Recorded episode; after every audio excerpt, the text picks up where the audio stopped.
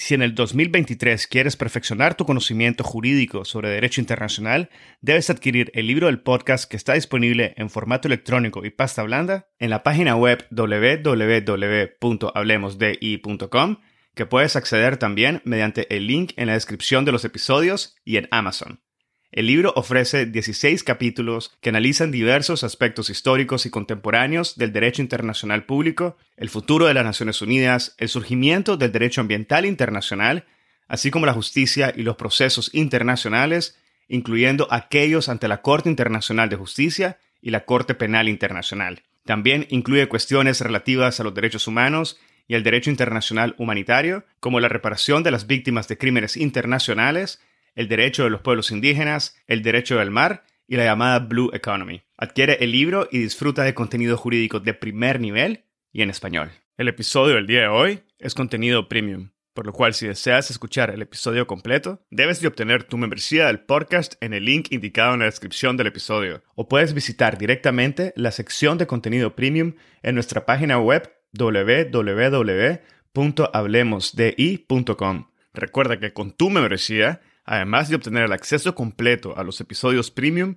también tendrás acceso a la sala de conversación de Hablemos de Derecho Internacional, acceso a contenido adicional exclusivo, acceso anticipado a los episodios del podcast y acceso a gotas de jurisprudencia internacional. Y si tienes preguntas sobre el proceso de obtención de tu membresía, nos puedes escribir a hablemosdi.gmail.com. Hablemosdi.gmail.com. También nos puedes contactar a través de nuestras redes sociales. Así que te invitamos a que quieras hoy mismo tu membresía y goces de los beneficios de tu podcast jurídico Hablemos de Derecho Internacional. Este es un episodio con el doctor León Castellanos Yankiewicz. Bienvenidos a Hablemos de Derecho Internacional. Mi nombre es Edgardo Sobanes, abogado y consultor jurídico internacional. En cada episodio tenemos a un invitado o invitada especial que nos inspira y comparte sus conocimientos y visión única sobre distintos temas jurídicos y políticos de relevancia mundial. Gracias por estar aquí y ser parte de HDI. En este episodio tuve el gusto de conversar nuevamente con el doctor León Castellanos Yankiewicz sobre el caso presentado por México en contra de unas compañías de armas norteamericanas ante la Corte Federal del Distrito de Massachusetts. El doctor Castellanos inicia aclarando los aspectos factuales del caso, explica de forma detallada las pretensiones y solicitudes en concreto de México, al igual que la posición adoptada por las armerías. Aborda los antecedentes del proceso, la violencia armada en México, el tráfico ilegal de armas y el contexto sociopolítico en Estados Unidos. Posteriormente nos habla sobre la dimensión extraterritorial del caso, la base de competencia de la demanda presentada, la debida diligencia corporativa, el estatus soberano de México, la aplicación del derecho mexicano en cortes de Estados Unidos, la Ley de Protección del Comercio Lícito de Armas de Estados Unidos, el principio de cortesía internacional y mucho más. Posterior a la grabación del episodio, tuvo lugar la audiencia jurisdiccional en la Corte de Massachusetts respecto del caso, en donde se presentaron ambas partes, por lo cual hemos agregado una última parte a este episodio que contiene comentarios relevantes del doctor Castellanos sobre esta fase procesal. El doctor León Castellanos Gankiewicz es investigador en el Instituto ACER para el Derecho Internacional y Europeo de la Haya su trabajo se centra en los derechos humanos, la migración y la historia del derecho internacional. Es doctor en Derecho Internacional por el Instituto de Altos Estudios Internacionales y de Desarrollo de Ginebra y máster en Derecho Internacional por el mismo instituto. Obtuvo su licenciatura en Derecho en la Universidad Anahuac Mayap de México. Ha realizado estancias de investigación en Harvard Law School y en el Lauterbach Center for International Law de la Universidad de Cambridge. Asimismo, fue Max Weber Postdoctoral Fellow en el Instituto Universitario Europeo de Florencia. Espero que disfruten de este episodio, lo compartan en sus redes sociales y con quienes consideren podrían beneficiarse del contenido. Esta es la forma más fácil de fomentar el proceso de diseminación y difusión de temas de derecho internacional. Sigan al podcast en Spotify, Google Podcast, Apple Podcast, YouTube o cualquier otra plataforma que utilicen. Ahora, empecemos. Bienvenido al podcast, doctor Castellanos. Es un enorme gusto poder tenerlo nuevamente en el podcast. Bienvenido. Muchísimas gracias, Edgardo. Es un gusto regresar aquí a este exitoso podcast. En esta ocasión, doctor, vamos a conversar sobre un reciente caso presentado por México en la Corte Federal del Distrito de Massachusetts en contra de unas compañías de armas norteamericanas. El caso, como usted ya lo indicaba, un artículo sobre este proceso cuenta con varios elementos transnacionales importantes. Podríamos mencionar, por ejemplo, la dimensión extraterritorial, la debida diligencia corporativa, el estatus soberano de México y la aplicación del derecho mexicano en las Cortes de Estados Unidos. En el episodio vamos a hablar de cierta manera sobre estos elementos y vamos a aclarar algunos de ellos, pero antes me parece lógico que como primer paso nos indique un poco, nos aclare los aspectos factuales del caso. ¿Quiénes son las empresas demandadas y cuál es el antecedente del proceso? Doctor. Muchas gracias, Edgardo, y nuevamente un placer estar de vuelta aquí contigo. Mira, la demanda se da, se presenta eh, por el gobierno de México en contra de empresas fabricantes de armas norteamericanas o compañías con sede fiscal o corporativa en Estados Unidos que fabrican armas. Ahora, el antecedente de todo esto es obviamente el aumento en la violencia armada en México, que coincide con la expiración de la prohibición federal sobre la venta de armas de asalto en Estados Unidos en 2004. En el año 2004, esta prohibición eh, de, venta de armas de asalto eh, llega a su fin y al mismo tiempo inicia la guerra contra el narcotráfico en México en 2006 para las mismas fechas y se constata una presencia de armas de las compañías demandadas en escenas de crimen dentro del territorio mexicano. Entonces, en su escrito, en el escrito de la demanda de México, que se presenta en, en agosto del año pasado, ante la Corte eh, de Massachusetts, México alega que los productos de los demandados, tomados en su conjunto, representan, y aquí cito, casi la mitad de todas las armas de fuego recuperadas en México en contextos criminales, es decir, 47.9% eh, de las armas recuperadas en contextos criminales provienen de las compañías demandadas y hasta un 68.4%, de acuerdo con el gobierno mexicano, de armas identificadas en escenas, en escenas de crimen son provenientes de los Estados Unidos. Entonces, Edgardo, estamos viendo que hay un flujo constante de armas y es un flujo, estamos hablando de un flujo ilegal eh, a través de la frontera México-Estados Unidos que está irrigando este conflicto que tenemos en México eh, y bueno, y estos problemas de inseguridad que han traumatizado al pueblo mexicano por ya varios años. Ahora, Edgardo, para platicarte un poco sobre los antecedentes del proceso en sí. México presenta su demanda el día 4 de agosto de 2021, el año pasado, en donde alega todos estos eh, daños de los cuales vamos a platicar eh, más tarde en el podcast. ¿Qué sucede? Que el 22 de noviembre pasado, unos meses después, Smith Wesson y las compañías americanas que fueron demandadas solicitan desechar la demanda civil de México interpuesta en su contra eh, en la Corte de Massachusetts. Y México contesta esta moción de desechamiento que fue presentada por las armerías el 31 de enero. Ahora, ¿qué pasa el 31 de enero? También se presentan varios escritos que son eh, suministrados por amigos de la Corte, que son expertos en derecho internacional y en derecho estadounidense, que están también apoyando a la postura mexicana. Eh, estamos hablando de jueces de distrito y fiscales de distrito eh, que, se juntaron para promover el caso de México y eh, hablar en favor de los argumentos de México para desmantelar las pretensiones de las armerías. Y también tenemos opiniones de expertos en derecho internacional y derecho transnacional que se unieron a la causa mexicana para sostener los argumentos del gobierno. Eso fue, eh, como te mencioné, el 31 de enero y abundaré en los puntos en los que tocan eh, algunos de los amicus curiae, en particular aquellos puntos presentados por el amicus autorado por expertos en derecho internacional público y privado. Y luego, eh, las armerías tenían hasta el 28 de febrero para contestar a la réplica mexicana.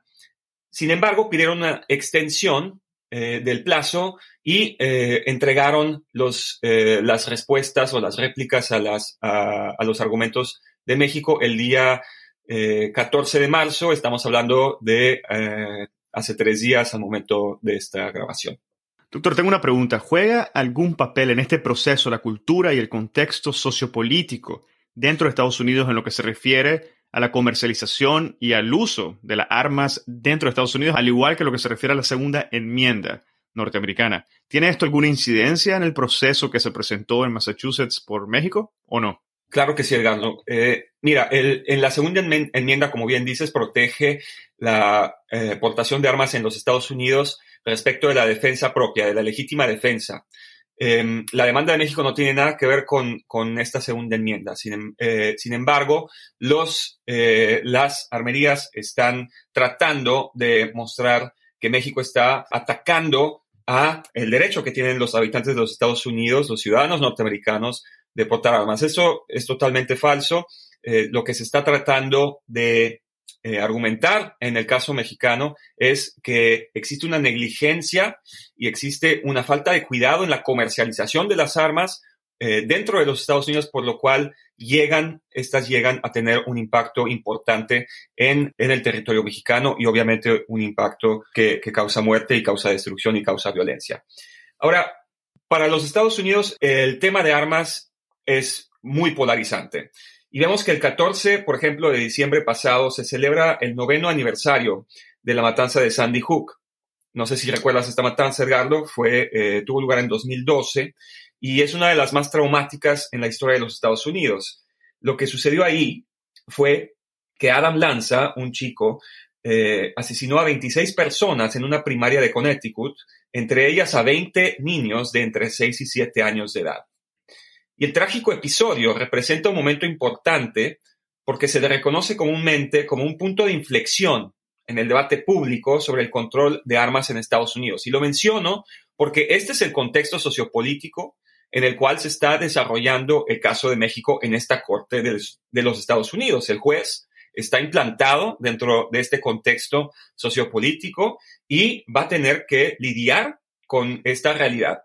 Eh, y por eso estoy invocando el ejemplo de Sandy Hook, porque tras esta tragedia se promueve y se propone, bajo el gobierno de Barack Obama, quien era el presidente en ese tiempo, un sistema universal de verificación de antecedentes más estricto, el famoso background check, y se discute nueva legislación estatal y federal para reducir el tráfico de armas a nivel nacional y se renueva un debate acerca de la prohibición de armas semiautomáticas, ¿no? que son las más letales, eh, porque tienen muchos cartuchos y muchos disparos. Y uno de los grandes promotores de todas estas iniciativas fue, como mencioné, Barack Obama, quien ha reiterado que Sandy Hook representa el momento más triste de su presidencia. Y ahora el problema. Ninguna de estas iniciativas tuvo éxito, sino que por lo contrario, uno pensaría que esta gran tragedia eh, trae, trae consigo grandes reformas, una sociedad que trata de mejorarse y de tratar de subsanar eh, estas heridas eh, muy, muy, muy graves.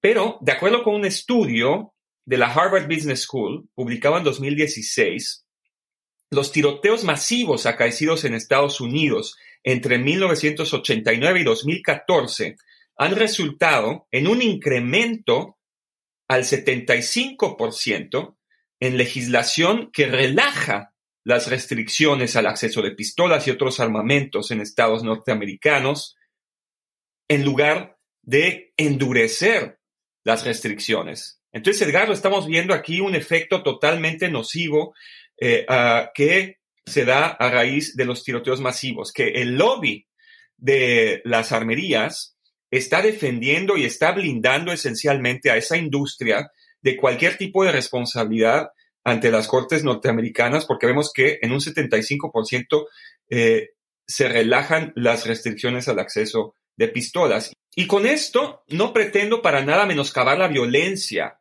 que se vive día a día en México, ni el número de muertes que se vive en México día a día, sino que pretendo subrayar un aspecto crucial de este ambiente sociopolítico en el que se desenvuelve la demanda de México. No lo olvidemos el gobierno mexicano no solamente se enfrenta a conglomerados multinacionales con recursos materiales y financieros exorbitantes, sino que también está confrontándose a una ideología que las compañías de armamentos y sus simpatizantes han construido alrededor de la garantía constitucional norteamericana de portar armas en defensa propia, que está plasmada, como tú decías, en la segunda enmienda. Entonces, por más que el gobierno mexicano insista que su demanda no incide sobre estos derechos plasmados en la segunda enmienda, vemos que la polarización del debate en Estados Unidos en torno a la venta y posesión de armas paraliza a las instituciones como lo fue en el caso de Sandy Hook. Y esto es algo que no podemos perder de vista cuando estemos hablando de esta demanda, puesto que es el contexto social en el que el juez está insertado y va a tener que considerar. Doctor, entiendo lo que nos menciona, pero todavía me hace falta comprender un poco la conexión entre lo que es el contexto sociopolítico que nos menciona, ¿verdad? Y, y, la relación que esto tiene con la demanda presentada por México, dado que la demanda de México entiendo y durante el episodio vamos a abordar de una forma más detallada, pero no, no tiene ninguna incidencia en lo que es la venta de armas dentro de Estados Unidos y la regulación interna, sino que sería, como mencionabas al inicio, básicamente el tráfico ilegal de armas que entra a México.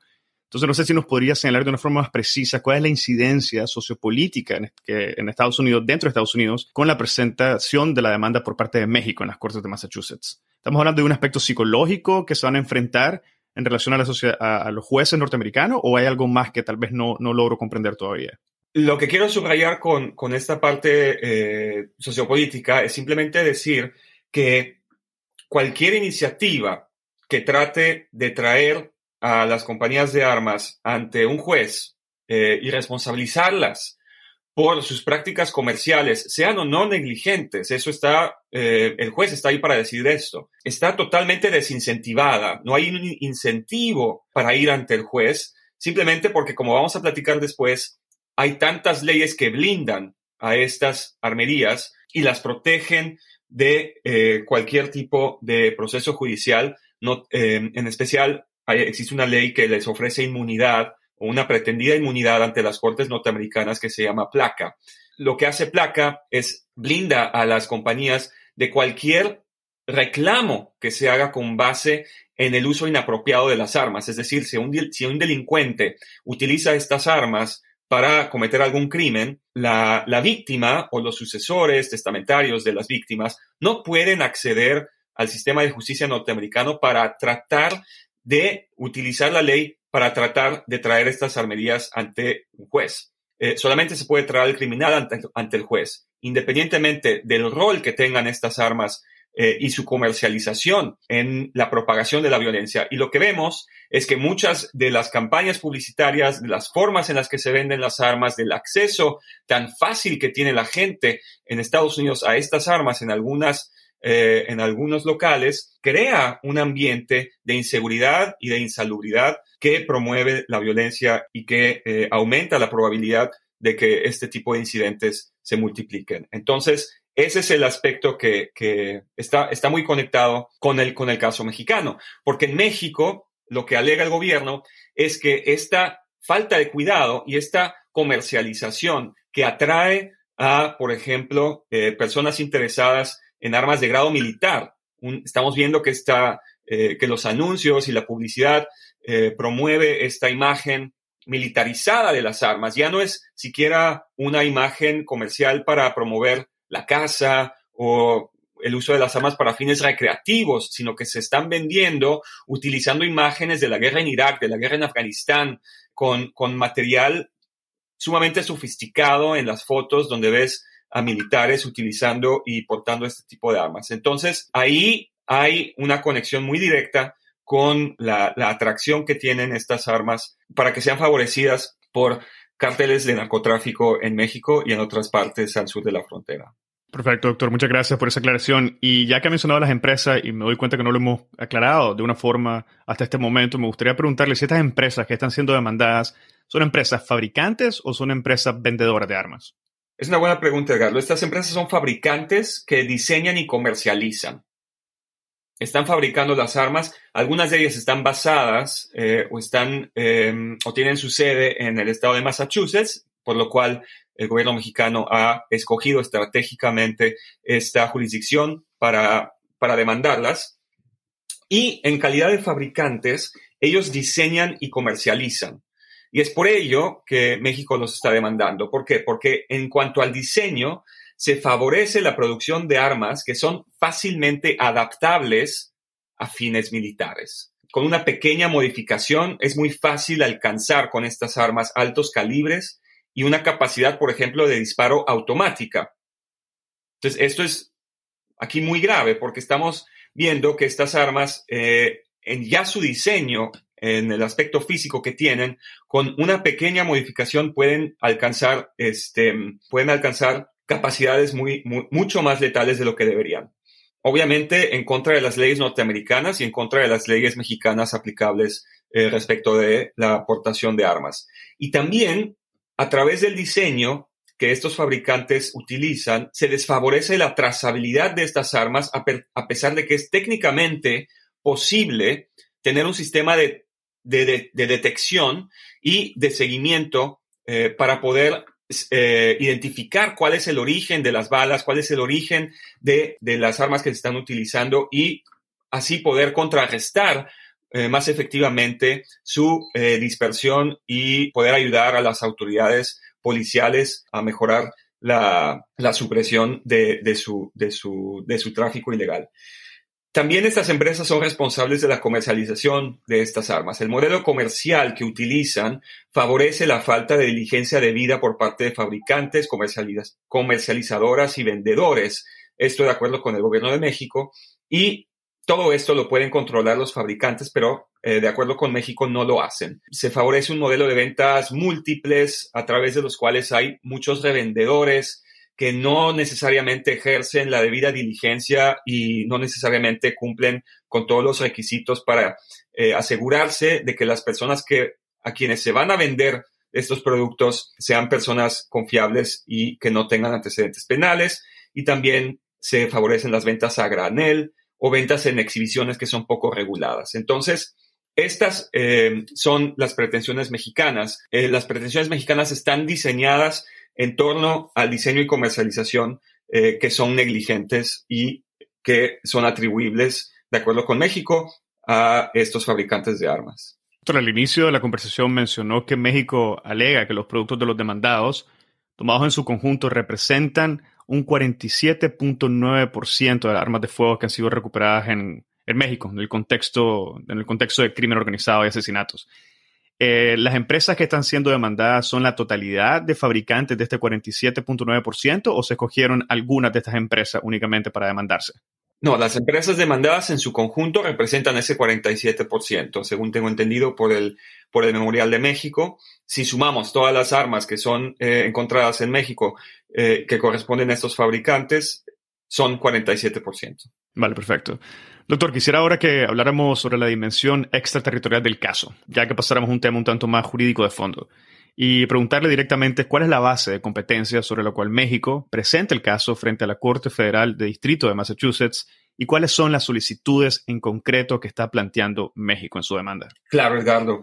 Antes que nada, México presenta, se presenta ante la Corte muy excepcionalmente, ¿eh? en este caso, como un Estado soberano, argumentando que tiene capacidad procesal con base en el artículo tercero de la Constitución de los Estados Unidos, el cual presenta tres requisitos. Primero, la existencia de un daño. Segundo, la existencia de un vínculo causal entre el daño sostenido por el quejoso y la parte demandada. Y tercero, la existencia de un prospecto para reparar el daño. México alega negligencia de las empresas en el diseño y comercialización, como ya mencionaba, y al respecto, México tiene leyes estrictas sobre la aportación de armas y dice que las leyes... Para escuchar el episodio completo, debes de obtener tu membresía del podcast en el link indicado en la descripción del episodio o puedes visitar directamente la sección de contenido premium en nuestra página web www.hablemosdi.com. Recuerda que con tu membresía, además de obtener el acceso completo a los episodios premium, también tendrás acceso a la sala de conversación de Hablemos de Derecho Internacional el primer espacio virtual único y consolidado para networking de la comunidad global de hispanoparlantes oyentes del podcast, acceso a contenido adicional exclusivo, acceso anticipado a los episodios del podcast y acceso a gotas de jurisprudencia internacional. Y si tienes preguntas sobre el proceso de obtención de tu membresía, nos puedes escribir a hablemosdi.gmail.com. Hablemosdi.gmail.com. También nos puedes contactar a través de nuestras redes sociales Así que te invitamos a que quieras hoy mismo tu membresía y goces de los beneficios de tu podcast jurídico Hablemos de Derecho Internacional. Si encontraste este episodio interesante, te invitamos a que lo compartas y nos sigas en Spotify, Apple Podcast, Google Podcast o cualquier otra plataforma que utilices para escuchar tu podcast Hablemos de Derecho Internacional, haciendo clic al botón de seguir o al botón de suscripción. Hasta la próxima.